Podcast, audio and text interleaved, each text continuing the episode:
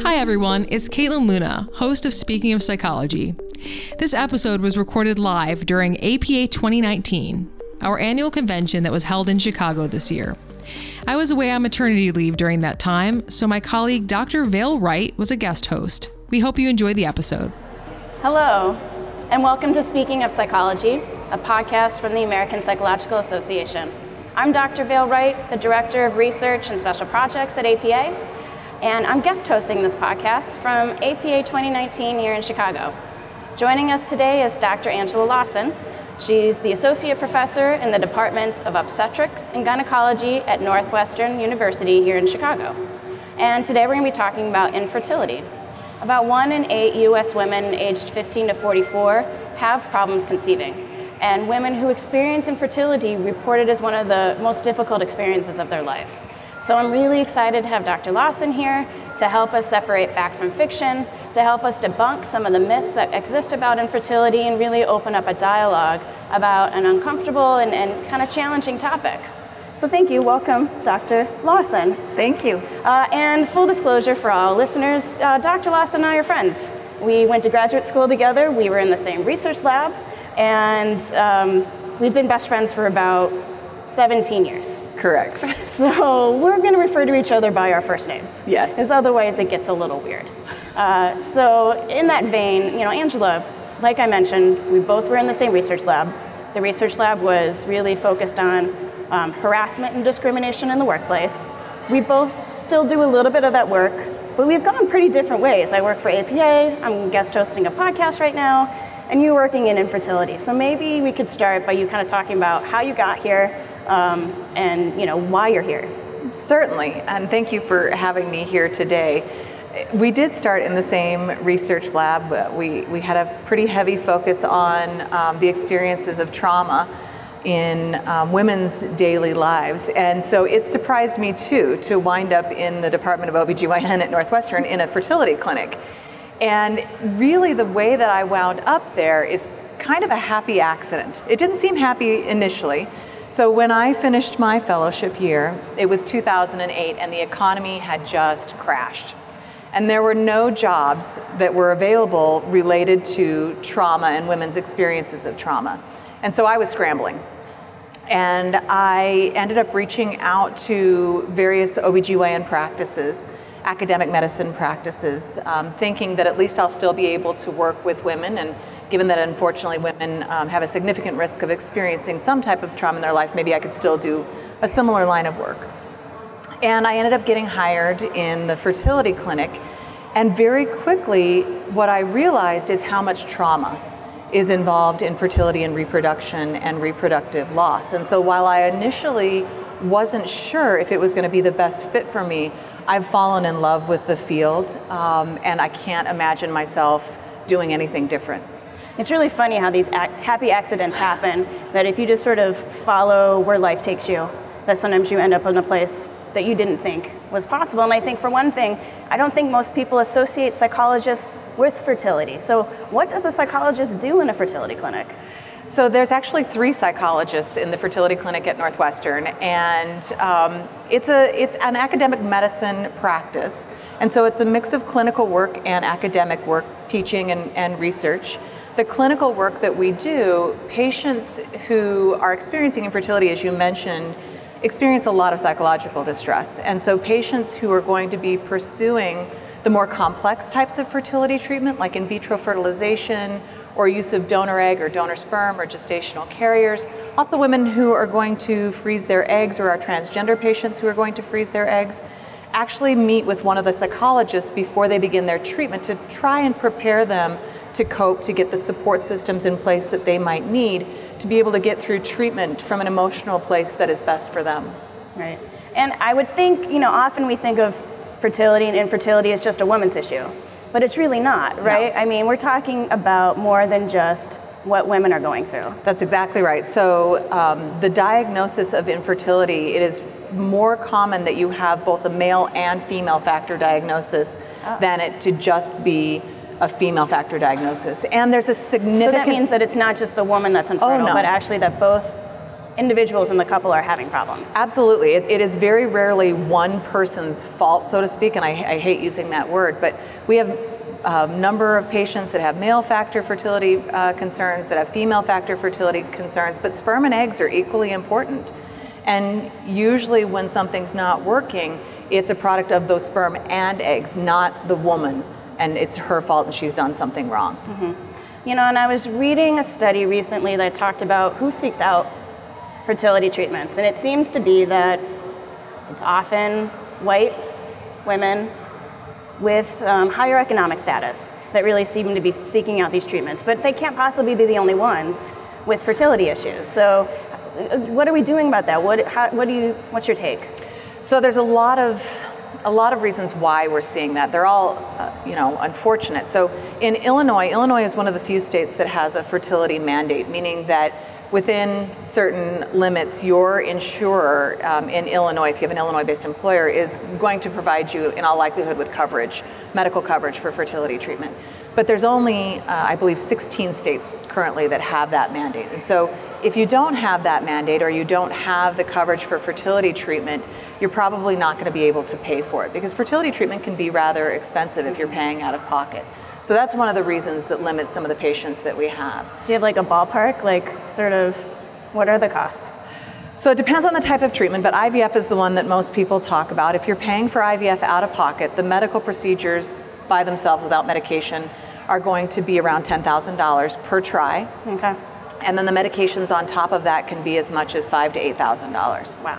So it's it's a lot of money to pay out of pocket. If you don't have the insurance coverage, you're probably not going to be able to do it. We see a lot of a lot of couples um, starting GoFundmes, um, any any way that they can get funding to support this. There's actually a lot of grants out there um, for patients who can't afford treatment to be able to apply. But even with that, there's just a lot of patients who can't afford it. But that really doesn't explain all of why patients are fairly uh, similar in terms of socioeconomic um, background that, that come to a clinic. You know, we live in a mandated state, and yet we still tend to see primarily higher SES, higher um, educated white women and their partners coming in for fertility treatment. Why are we not seeing other patients with diverse backgrounds?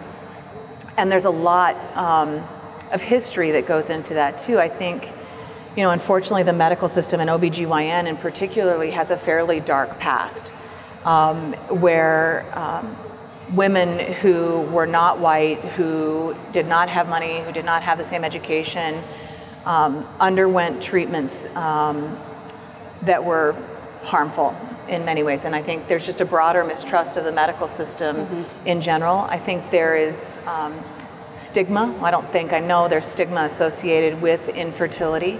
I think there's less education um, that goes on to to certain patient populations that are, if you're not going to talk about it, about it, then how do you know that you can even get fertility treatment or know that it's an okay thing to do? Um, certainly for our LGBTQ patients, uh, there may be concern that they, they'll experience harassment or abuse. There's research that shows in the medical system as many as 2% of LGBTQ patients report being physically harmed by a healthcare provider. So fear has got to be a driving factor for why patients aren't coming as well.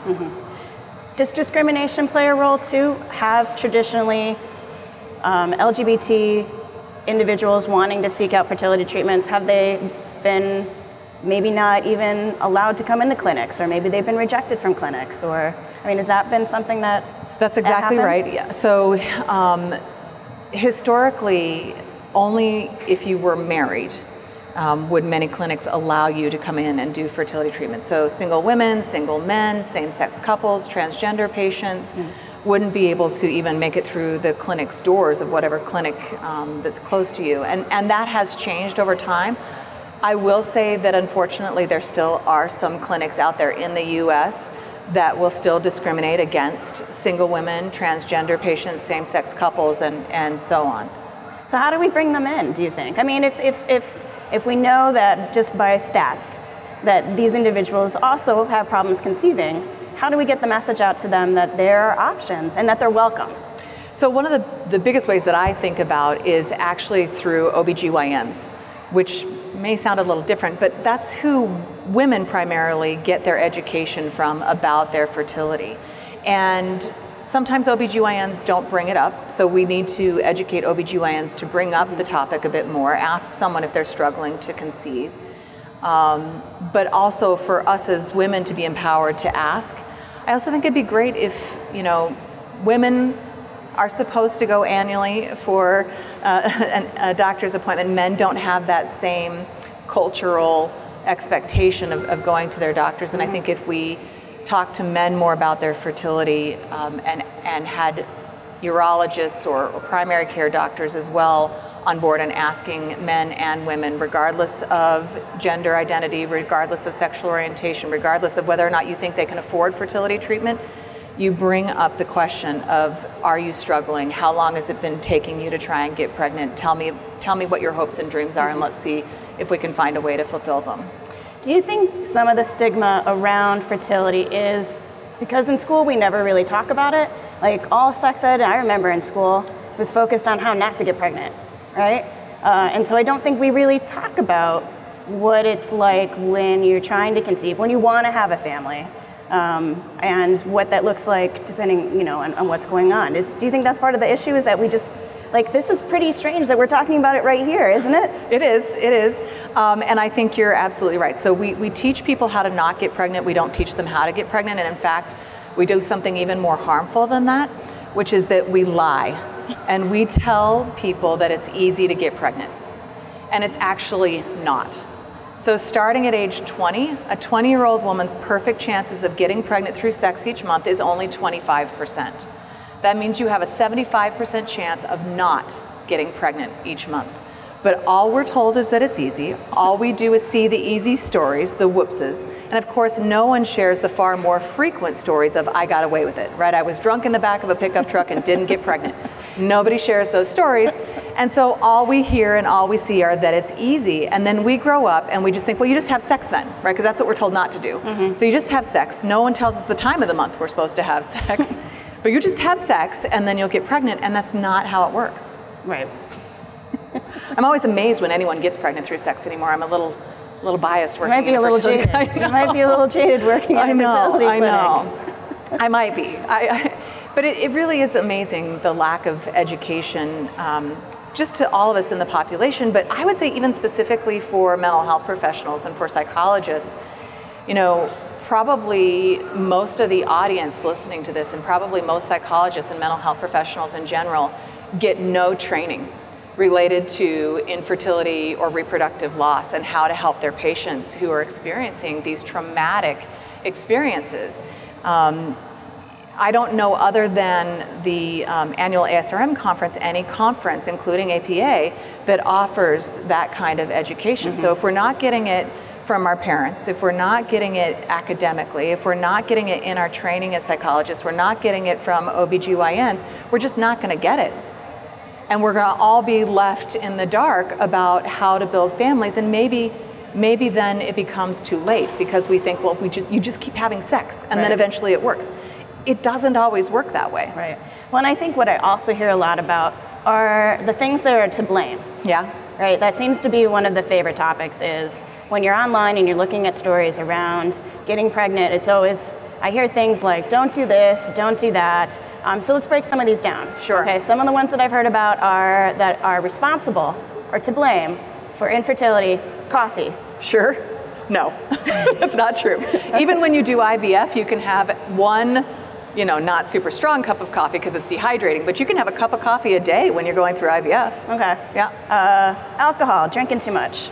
So alcohol is a little different. Um, you can you can according to the research, have you know moderate amounts of alcohol. But if you are drinking to excess, it, it's going to put you at risk of all sorts of problems. And potentially fertility could be one. But yeah, you can have a glass of wine and still get pregnant. And that's not responsible. That's no, not, that's generally not. not. Um, what about weight gain and weight loss? How does that play into fertility? So, BMI matters. If you have um, and do people know what BMI is? So, so, so your, your, your height and weight ratio um, predicts all sorts of risks that we might have for our health in general. And so when we weigh too little, as women, we actually can lose our menstrual cycles. That means you're not ovulating. If you're not ovulating an egg, uh, you're not going to get pregnant right? So weighing too little can weigh into this as well. No pun intended. That was funny. Right. Um, sorry, laughing at myself. Um, and then having a higher weight can be problematic. It's not necessarily going to prevent you from getting pregnant, but it increases the difficulty of getting pregnant and staying pregnant. Like there's an increased risk of miscarriage, mm-hmm. um, early delivery, and, and things like that. But it's not, it, it doesn't mean that you can't get pregnant, it's just going to be harder. Gotcha. Um, how about diet and exercise? How does that play into fertility? Mm. Like if I exercise too much, will I not get pregnant? Only if your weight drops so low okay. that you lose your menstrual cycle. But you know, women women can CrossFit and get pregnant, right? Mm-hmm. So it's all about balance. Same thing with diet. There's no fertility food or fertility diet that changes any of this. There's a lot on the internet about special foods. Uh, one of the popular ones is blending up and eating the fibrous core of pineapples, which I imagine to be pretty nasty. Um, but but it also doesn't change pregnancy outcomes. And the interesting thing about pineapple cores is pineapple cores are hypothesized to not only help get you pregnant but also cause miscarriages. Huh. It, it can't do both, and it doesn't do either. but those those myths are out there mm-hmm. as well. There's one really big myth though. What's that one? The one that really gets my goat. Okay. Um, and that is stress. And that that is something that I think all of us here um, really need to understand how this works. So, women are typically blamed for infertility when that, that didn't seem to be the theme, right? It always the theme seemed to be around what is the woman doing or not right. doing that is causing her right. to not be able to get pregnant. Right, because you know if, if fertility is easy, which it's not, uh, but people think it is, then um, if it's not easy for you, you just must be messing something up. And if right. you just fix whatever you're messing up, then it'll be easy again because fertility is easy. Right. And so, and that's such a dangerous message. It's a horribly dangerous message. It's it's the largest driver of the distress that we see among our patients that come in for fertility treatment. Distress does not begin when you walk through a fertility clinic's door. It begins at home when you're trying to get pregnant and it's not working. Mm-hmm. And the reason why that distress begins is because women tend to blame themselves and everybody else tends to blame them too because right. this is what we've been doing for generations. We tell women to just relax. Mm. Which you really have to be careful when you're telling a woman that when she's trying to trying to conceive. But we tell women to just relax because so many of us believe that stress causes infertility or that stress causes miscarriage, and it does not. We have a plethora of research in multiple areas. We have research on depression and anxiety disorders and time to pregnancy and miscarriage. We have research on stress hormones, particularly cortisol and salivary alpha amylase. We have research on psychotherapy and increasing chances of pregnancy, which, by the way, if therapy increased chances of pregnancy, we all need to charge a lot more money because we're gonna we're about to be rich. um, but none of that research uh, actually shows that stress uh, causes infertility or causes reproductive loss. There are a bunch of really poorly conducted studies out there, though, that correlate stress levels or cortisol levels and, and time to conception because we can't conduct a randomized control trial. We can't take a group of women, stress one of them stress out. one of them out and see if she gets pregnant versus the one we don't stress out and she gets pregnant. Um, but I think I think even though we have all this research and we know that there is absolutely no strong link between stress and infertility, I think the problem with all of these things, whether it's diet, exercise, stress, or even acupuncture is a big one in the world of fertility. Mm-hmm. But just so you know, we have 16 randomized control trials. We know that acupuncture does not change pregnancy outcomes. But there is a common theme among all these things, and that is control. Theoretically, I can control my stress, so maybe I can get pregnant I can certainly control what I eat. So if I do that, maybe I can get pregnant. I can control what medical care to a degree I seek, and mm-hmm. so then I'll get pregnant. We want to believe that we have control over this because if we don't, then what that means is that whether or not we get pregnant and have babies comes down largely to two things that we cannot control. One is our biology, mm-hmm. and the other is faith for anybody who has belief in a higher power that might have a plan for them. But the problem with that is that if it's biology and or faith, that means that fertility can be unfair. And it means that really good people who would be really amazing parents are going to struggle. Mm-hmm. and that there's plenty of people out there who, you know, many of us might think should never have kids, people who might abuse kids, and they can blink their eyes and have as many kids as they want. And we don't want that to be true. Right. So instead, we kick ourselves when we're down and we say that it's our fault so that we can keep believing that we're in control. But if any of that stuff mattered, stress, diet, or access to fancy medical care, we would be dead, right? And dead a long time ago, dead. Because our little first world experience is nothing compared to women living in third world, famine ravaged, war torn countries, mm-hmm. afraid for their lives every day with zero medical care, and they get pregnant and have babies. So we've got to stop selling that myth. And I have so many of my new patients come in and tell me that their therapists, their psychologists are telling them to just relax, relax because stress is causing their infertility. We've got to do better at educating. Right. And I think part of the absence of the facts and the truth enables others to come in and monop- mon- monop- what am I trying to say? Monopolize? Thank you. Um, to, to make money Agreed. off of women's fears about what's causing their infertility, right? So if I sell you acupuncture, right, as this way mm-hmm. of changing your fertility, even though it doesn't have any effect on mm-hmm. it, that's a way for others to make money off of your fear. So I think it's a control thing, and it's also um, a taking advantage. There's a whole a industry on a really vulnerable population. I, I, agree. Supplements. I mean, there's you name it. It's out there um, for what somebody is going to sell you that they say is going to increase your chances of success, and it's really preying on men's and women's fear that they don't have control, and so that means they might not get a baby. But that's the reality of it. Mm-hmm. And so, what men and women, women need are they need strong emotional supports who know the truth, who know the data to help educate them and to help provide the comfort they need in their times of grief. Right. To be able to move forward either with continued family building, you know, with their own sperm and eggs or bodies or you know, using third-party reproduction, which is donor eggs, donor sperm, gestational carrier, and so on. So let's break it down. What is the cause of infertility? So the cause of infertility is typically sperm and eggs and, and uterine lining. It's, it's what you're born with. So right? it's your biology. It, it's your biology. So we're all born with a unique set of reproductive potentials. And then we grow up and we fall in love with whomever we fall in love with, and we bring those two sets of reproductive potentials together. And sometimes they work independently and they just, just don't work together, and sometimes there's a little something going on with one or the other of them but it's typically a sperm and egg problem and sometimes a uterine lining problem.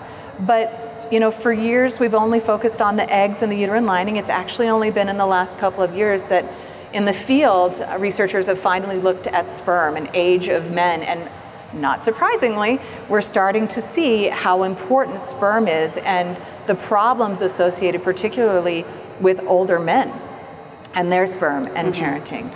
So it sounds like it's in some ways it's also an interaction, right? It's it's the biology we're born with and how it interacts with age. That's exactly right. Okay. So age is actually the number one predictor. Age of the egg, I should say. Okay. Um, how young the egg is that's being used is the. So can my egg be younger than me or older no, than me?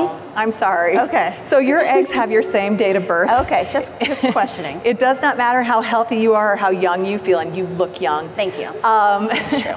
but it's it's our eggs have our same date of birth. Um, and you know, I, I, mentioned earlier that our perfect chances of getting pregnant through sex at age 20 started about 25%. Um, by age 35, we have a 15% chance of getting pregnant each month through sex.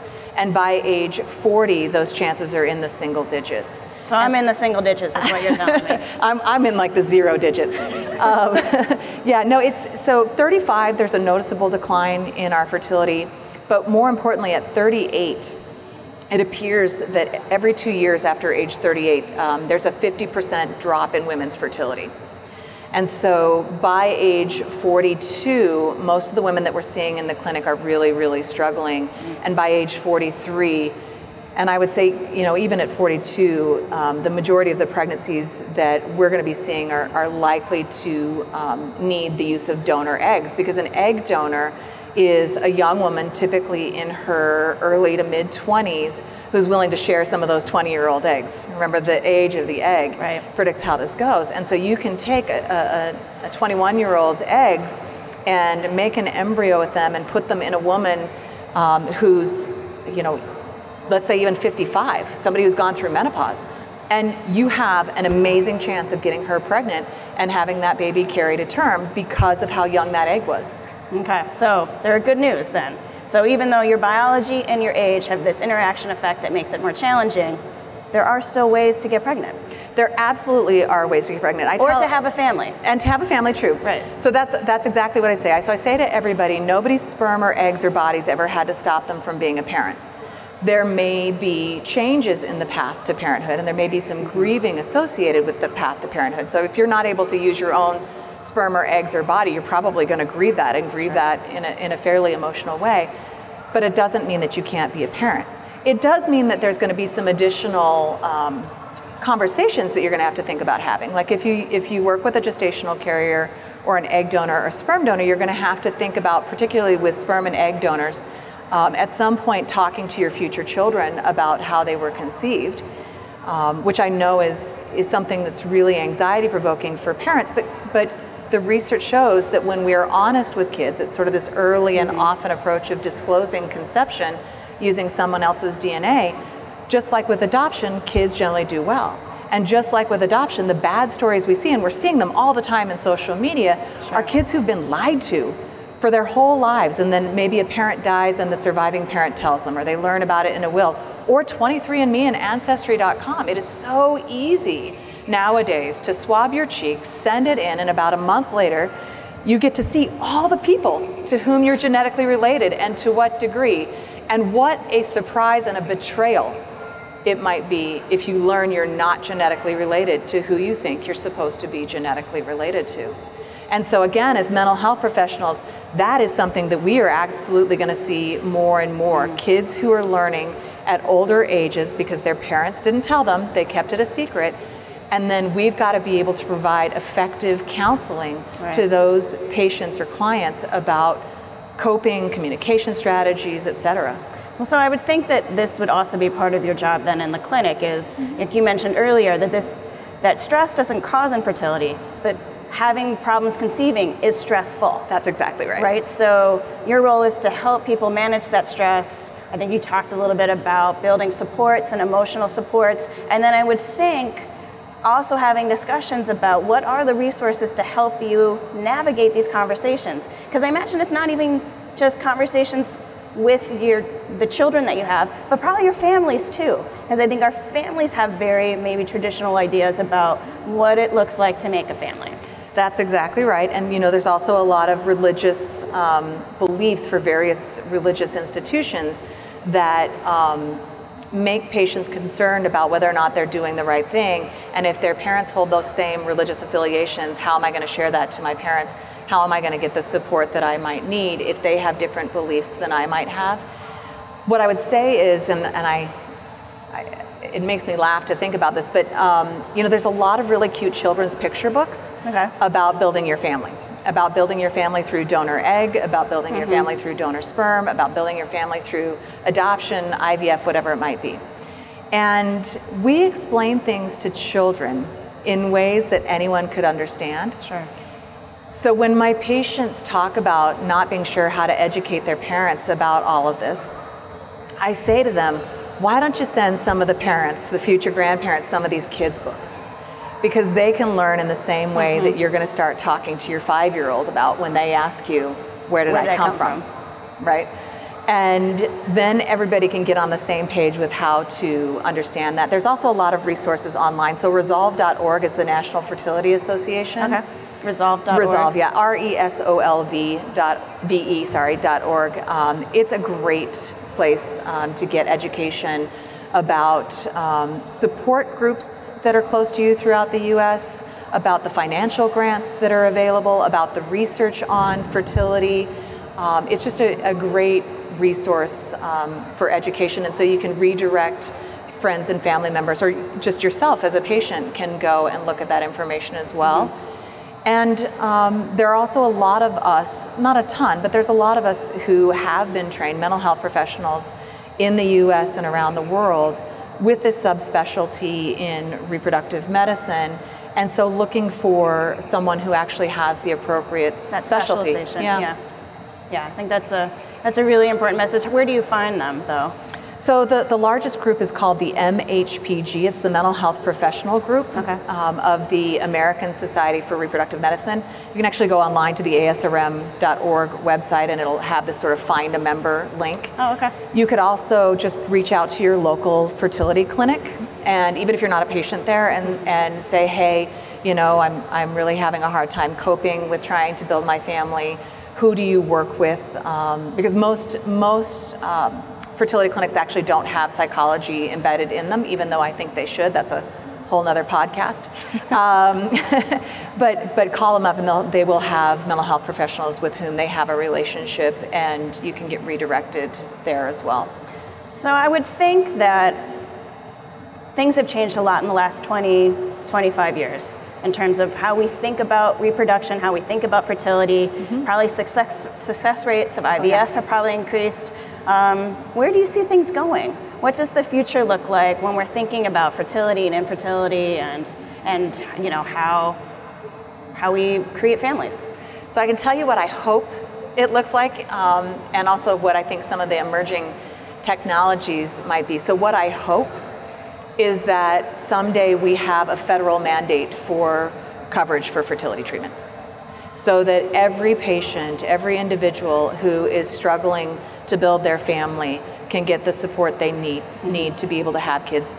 Um, and, and I also want to say that you don't have to have children too. Being child free is a perfectly lovely choice, um, but for those who do want children, to have that financial um, support there through insurance, I think would be amazing.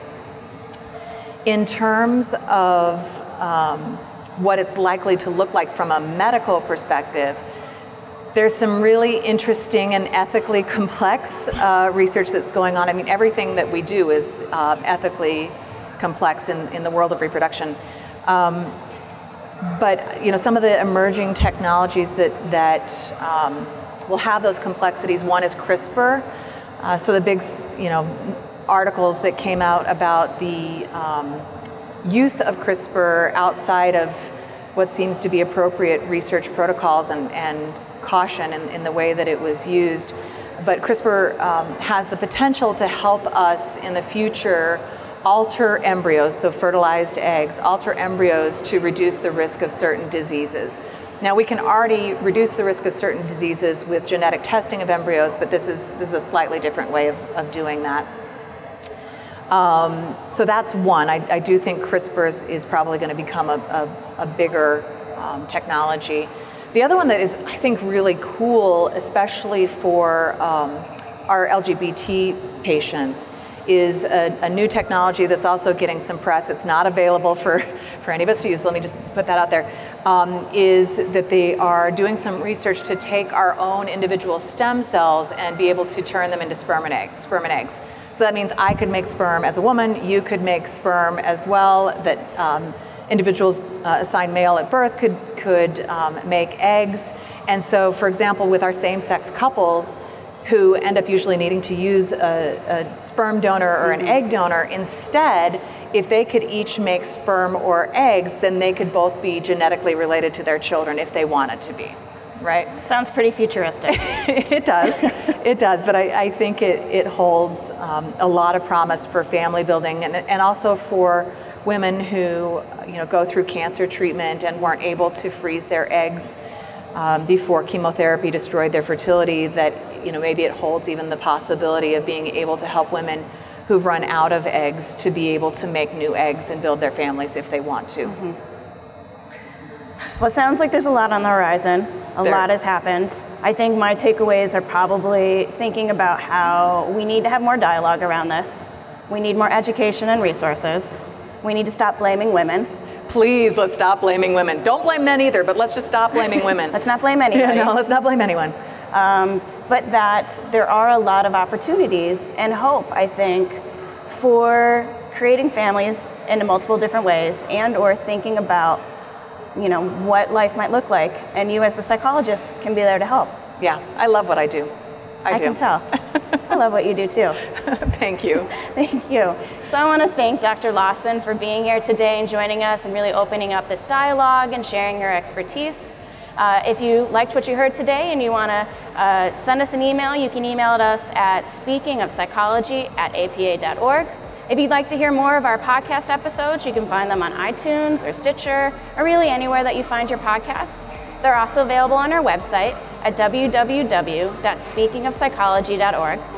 I'm Dr. Vaile Wright. It's been a pleasure to be your guest host today. I really appreciate everybody listening and take care.